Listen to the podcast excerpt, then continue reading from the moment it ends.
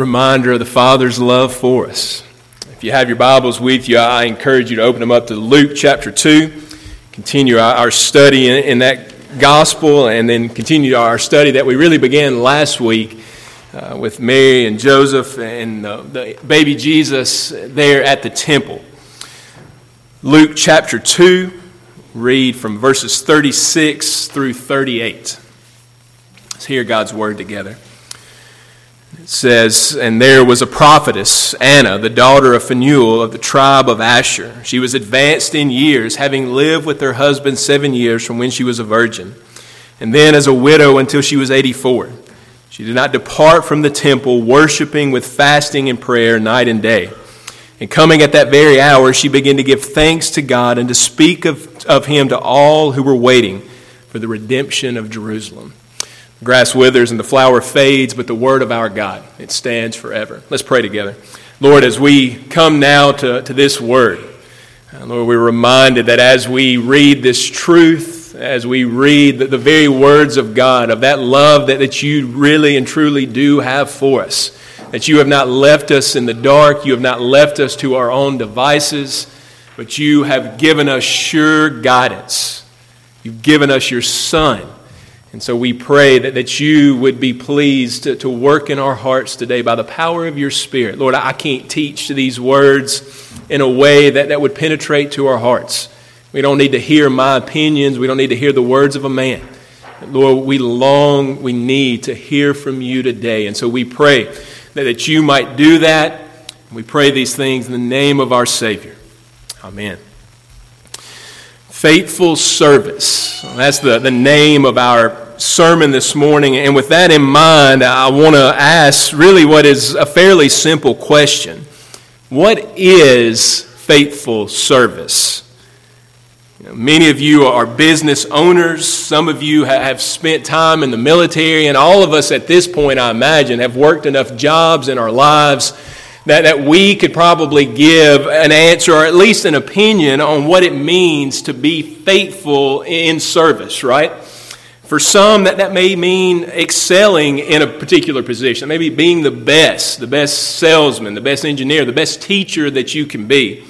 For others, it may mean excelling in a lot of different things, right? Not only being the best teacher that you can be, but maybe also being the head of clubs, working in the central office, doing a lot of different things well. Still, for others, faithful service may mean just simply rising through the ranks, right?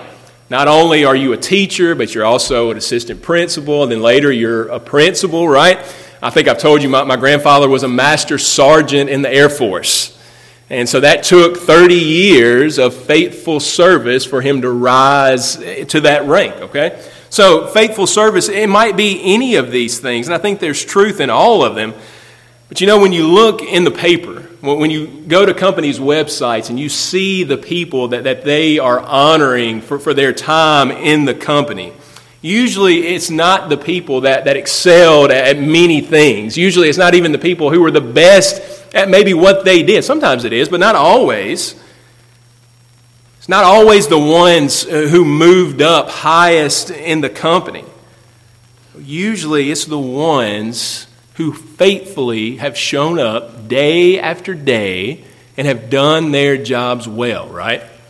I told them this morning my family has figured out one of the perils of being related to a pastor is that all of our lives are open, they're fair game for use at any moment. And so the boys, they, I come home and like, why did you tell that? And Renee, I get in trouble with Renee a lot for things that I tell. But today I'm going to tell you a story about my dad, and he was here at the first service, so it was kind of awkward. But um, it's not really an awkward story. It's just weird to watch him. But you know, my dad, he, he worked at Cooper Tire for 31 and a half years. And he worked in material prep, and it was hard work. Uh, he worked rotating shifts. Uh, he would come home most nights, and he would be as black as this Bible. Uh, he would look like he had eyeliner on his eyes from where he would work all night. And he had to get in the shower and just try to get himself cleaned up. And I'll be honest with you, it was, it was hard work, but it was also not easy circumstances. There were lots of times where I saw him go to work, and most people would have thrown their hands up and say, I'm not going to do this. They, they would have quit, they would have given up. But he didn't do that. for, for 31 and a half years, he, he went to work. And look, he was very good at what he did. He excelled. He even moved up to some degree or another. But when they honored him at his retirement, it wasn't for the way that he had excelled at any one particular thing. No, it was for the fact that for 31 and a half years, he showed up. He went to work every day, even when it was hard, even when it was messy, he went to work. Now, to me, that's faithful service. It's showing up even when you don't want to. It's doing your job well even when nobody's looking. And it's sticking it out even when it would be a lot easier to say, you know what, I'm just not going to do this anymore. Well, all of that to say that in our passage this morning, we, we come across a lady whose life was a lot like that, this prophetess Anna. Though, though hers was certainly a challenging, difficult life, a life that probably would have caused many to throw their hands up and say, I'm out. I'm not going to do this anymore. She, she doesn't do that. She dedicates herself to a faithful life of service to God. And what we're going to see by the end of this story is that she, all of that service, it doesn't go unnoticed, right? She receives the reward that await awaited not only her, but that awaits all of God's children that serve him faithfully as she did. Now, you'll remember that when we left off last week, Mary and Joseph, they were at the temple. They had gone there according to God's law to take sacrifices for Mary's uncleanness, to bring sacrifices for Jesus, and to present him, to consecrate him there to God's service as the firstborn son. And you remember their first encounter was with that man Simeon, right? And Simeon was a devout man, he was faithful, and he had, it had been revealed to him by the power of the Spirit that, that he would not pass away, that he would not depart until he had seen the Lord's Christ. And so, as he holds Jesus in his arms, he looks down into the face of his Savior and he says, Lord, you are now allowing me to depart in peace, for my eyes have seen your salvation, right? And we said that's true for, for all of God's children. We can depart in peace because we have seen the Lord's salvation. But not only did he say that, but as he's speaking to Mary, he also gives us a glimpse of what Jesus' life would ultimately be like, right? He says, This Jesus had come for the rise of many, but also for the fall of many. That he would be a sign opposed that he would reveal the hearts of all men and women.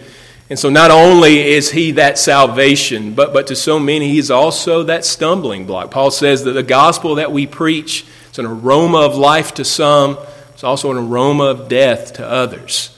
And so, for those who don't repent, Jesus is, is something to be feared, right? But the simple fact is, is that there is no middle ground with him.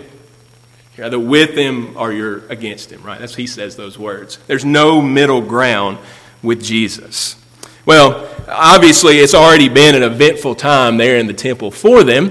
But then, then it says at that very hour, Anna, she, she kind of comes onto the scene.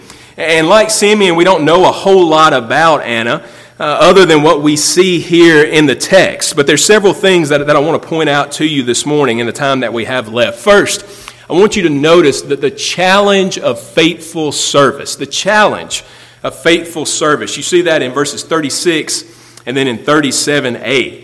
Now, now we read in those verses that Anna's life it began fairly normally, right?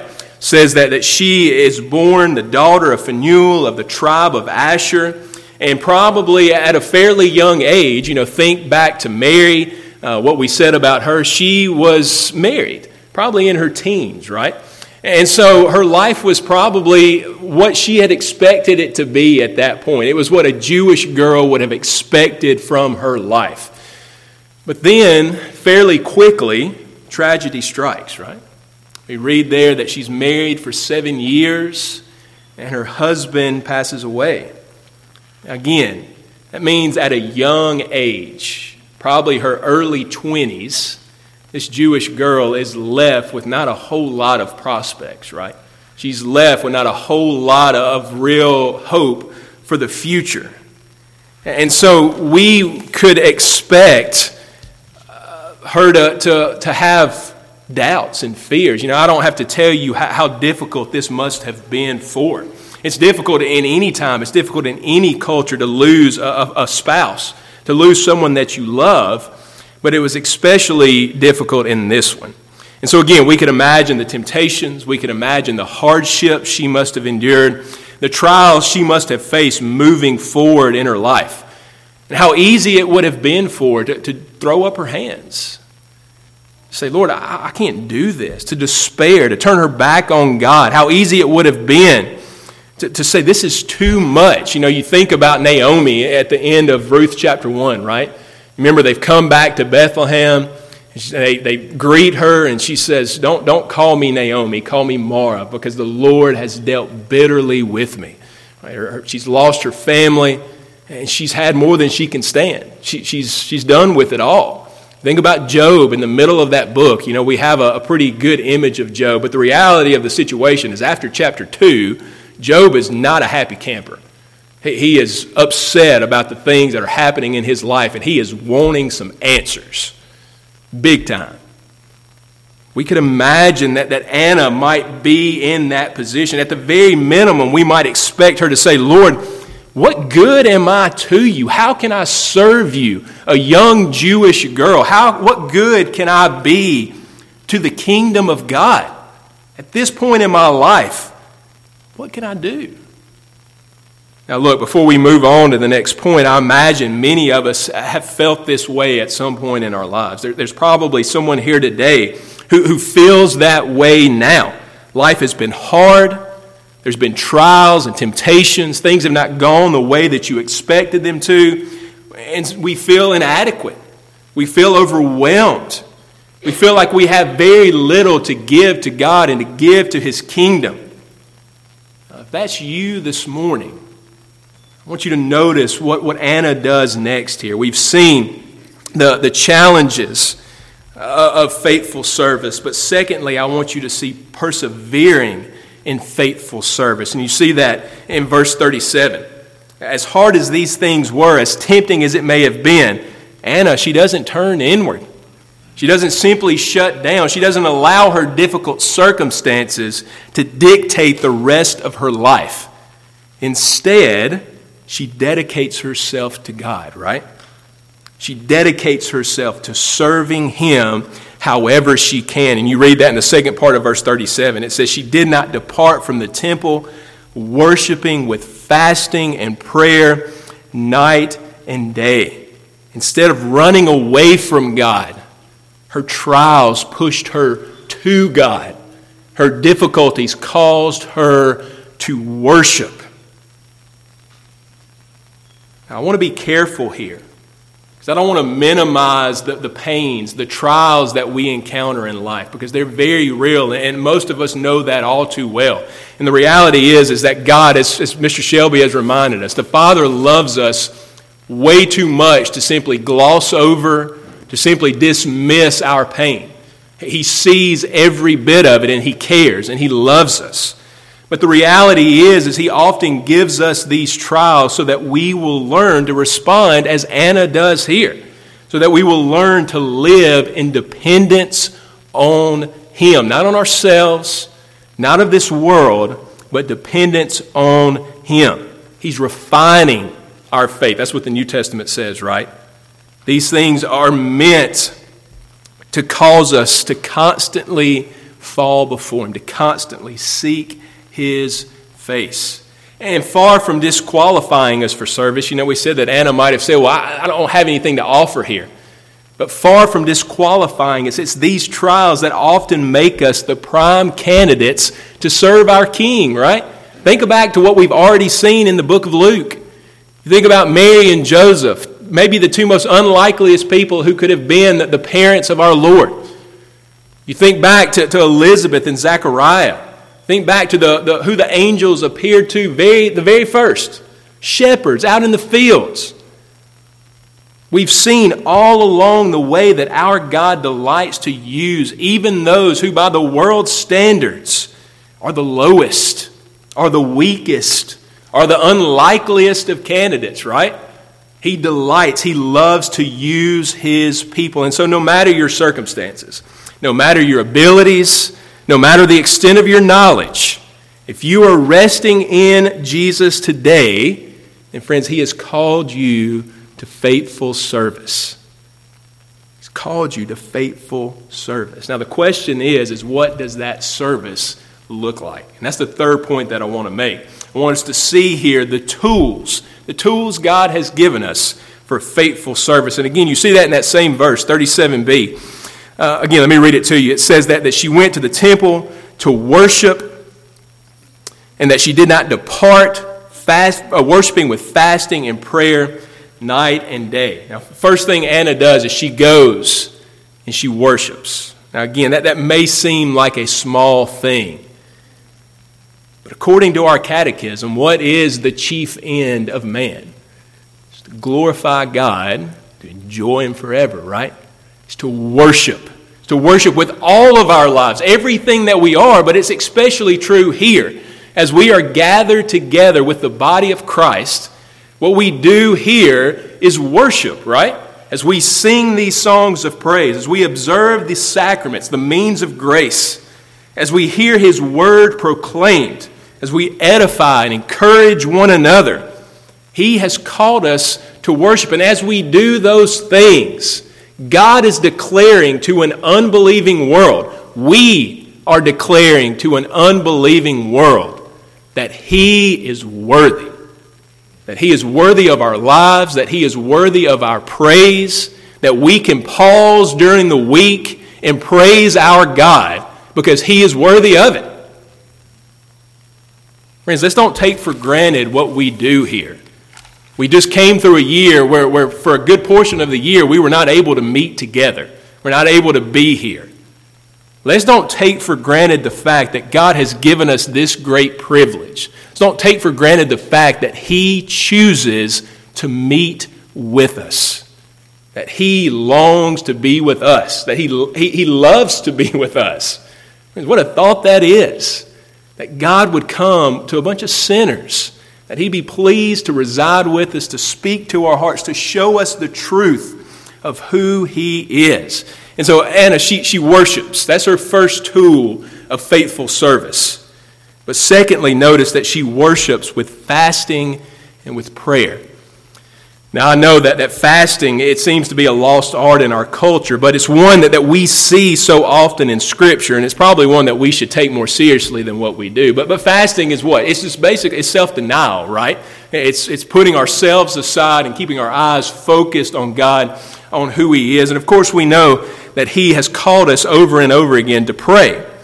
Now, the world, it would look at those things, prayer and fasting, and what would they say about them? They say that's, that's useless, right? So there's not much point to, to anybody doing that. It's just a waste of time. And so we know that the world would surely mock that. But can I confess to you today that, that as I look at my own heart, I wonder if I don't feel that same way? You know, I wouldn't say that. I wouldn't say it in those words. But as I consider, and I'm the pastor, as I consider my own lack of prayer, as I consider my own lack of setting myself aside, my own self denial, seem to suggest that I do feel that way about these things. And again, it's not just me, it's the church as a whole. Think about Christianity today. Think about how churches have to be so busy doing a million different things, right? We have to have special programs to reach the lost, to, to bring people in, programs for children and youth and seniors and couples. We have to have committee meetings and session meetings and, and deacons meetings. And look, all those things are necessary, and some of them are really good things. But the reality is, is the one thing that none of us seem to have any time or patience for is prayer. None of us seem to want to really do that. Now, look, I'm about to step on my own toes as much as I am y'all's. We have a service here under normal circumstances called prayer meeting every Wednesday night.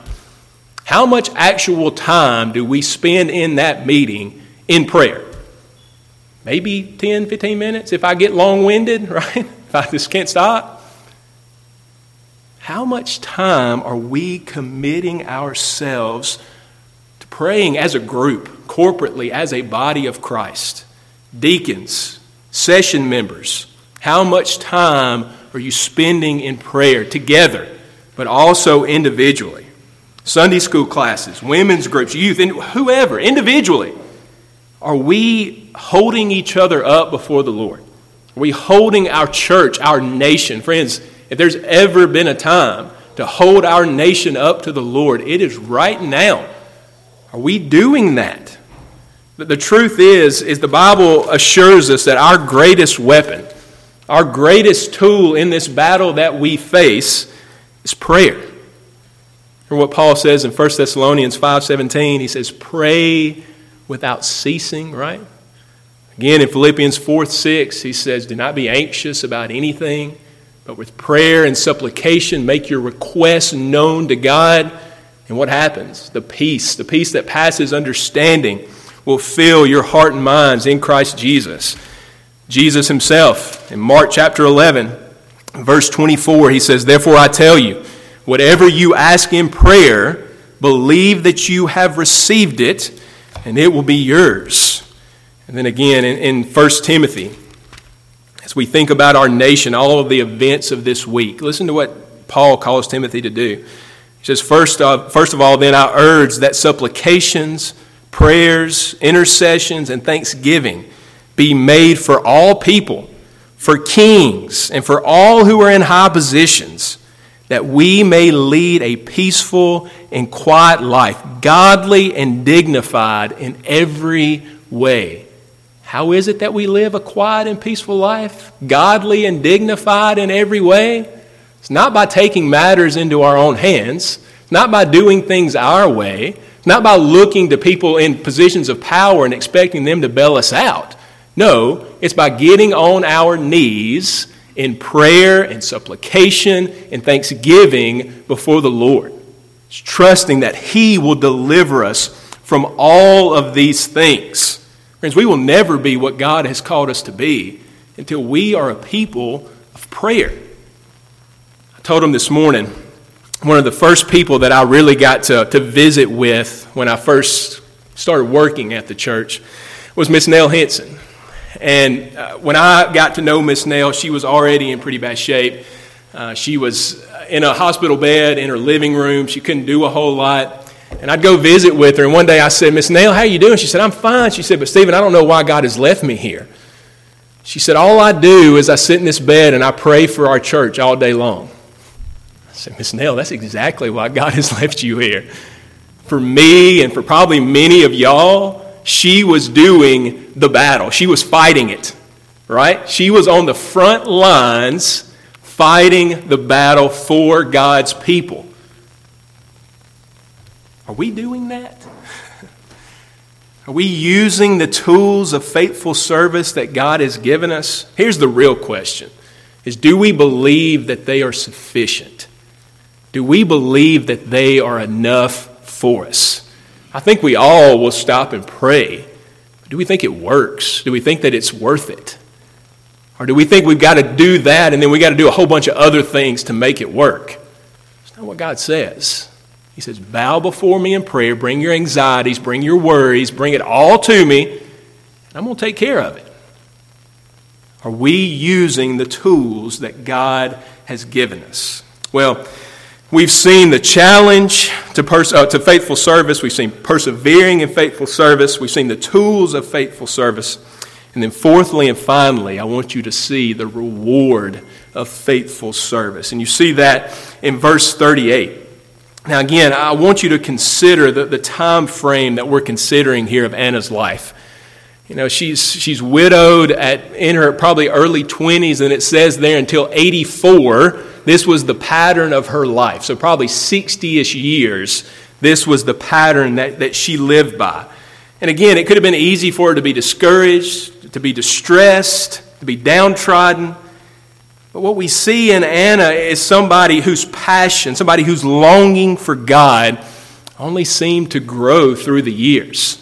You know, you see this so often in those saints who have walked with God faithfully for many years. I think about Miss Willard this morning. She has walked, she's 97 years old, right? And she has walked with God for the majority of that time. And her passion her love, her longing to see Jesus has only grown, even in the time that I've known her. That lady longs to see her king. And there's two reasons why that happens. Because the closer you get to Jesus first, the more you're going to see your sin. More you're going to see how bad it is, and the more you're going to long to be released from it. But the second reason is that the closer you get to Jesus, the more you see his beauty. And the more you want to live in that presence, the more you want to cling to it. That's what David says in uh, Psalm 27 and in verse 4. He says, it's on the top of your page, actually. He says, One thing I've asked of the Lord, that will I seek after. Now, look, this is David, a man after God's own heart, the king, who could have asked God for probably anything. But this is what he asked that I may dwell in the house of the Lord all the days of my life to gaze upon the beauty of the Lord and to acquire, inquire in his temple. Friends, I wonder today, what are we looking for when this life is over? You know, Anna, she was looking for the king. She longed to see the beauty of the Lord. What, what do we expect to find in heaven? And we were talking after church, several of us, last Sunday. You know, it's funny, you hear people say, well, I hope heaven, I hope there's fishing in heaven, or I hope I can eat donuts, all the donuts I want to in heaven. And look, there's nobody in this room except maybe Lee who would want to fish for all of eternity and eat donuts. I don't know if you like donuts, but want to eat donuts for all of eternity more than me, right?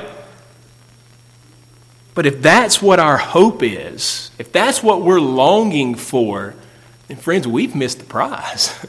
we've missed the truth of the gospel.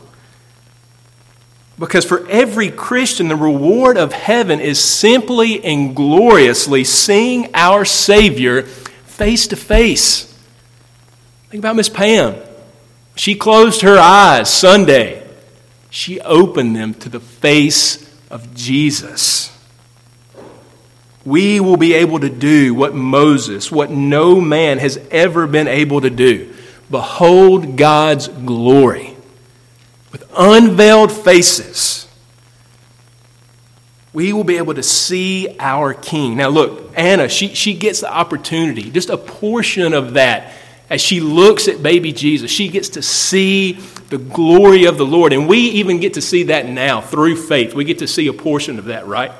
But there is a time coming where we will be whole, we will be sinless, and we will live in the presence of our King forever and ever.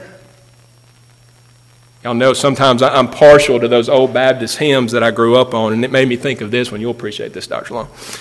You know, when we all get to heaven, right? Y'all know that hymn. Listen to verse 3. Let us then be true and faithful, trusting, serving every day, right? Faithful service to the King. Just one glimpse of Him in glory will the tolls of life repay. Just one glimpse of him in glory. Verse 4 Onward to the prize before us. Soon his beauty will behold. And then the chorus is when we all get to heaven. What a day of rejoicing that will be. When we all, not fish, not eat donuts, when we all see Jesus. We'll sing and shout the victory, right?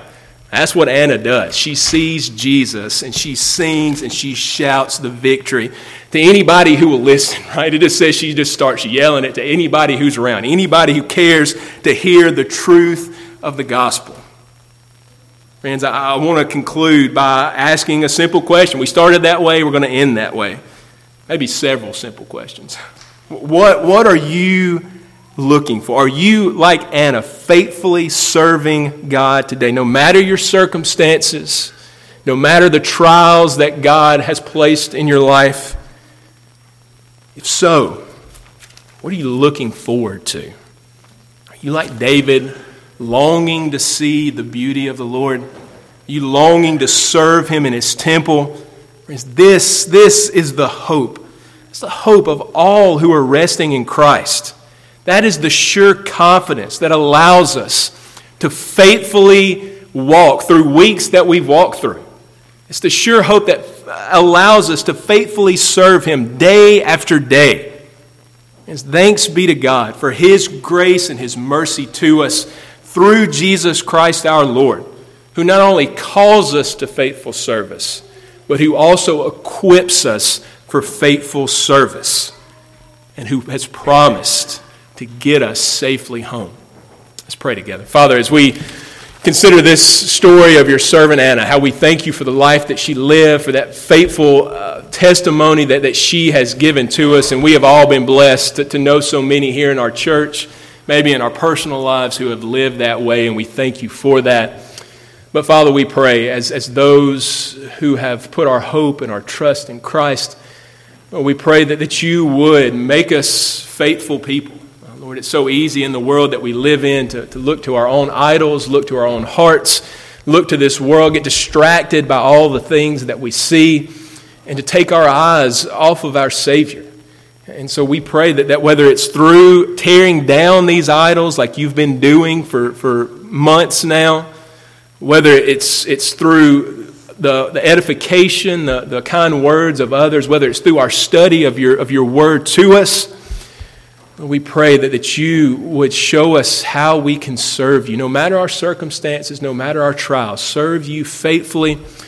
And Lord, we pray that we would be a people who are using those tools that you have left us, especially worship, especially prayer. Lord, help us to, to bow before you and to, to unload our hearts. Lord, what, that's an amazing thought that, that you would allow us to come and to unload whatever it is, to yell and scream, to cry, to, to rejoice, to laugh. We can do all of that in your presence because you are our Father and you long to hear from your children. But even more than that, you're God and you can take it all. And so, Lord, help us. Give us that longing to just be still before you, to hear from you that you may transform our lives and Lord, we surely do praise you for the reward that, that we look forward to, that Jesus is the one who is at the end of this race.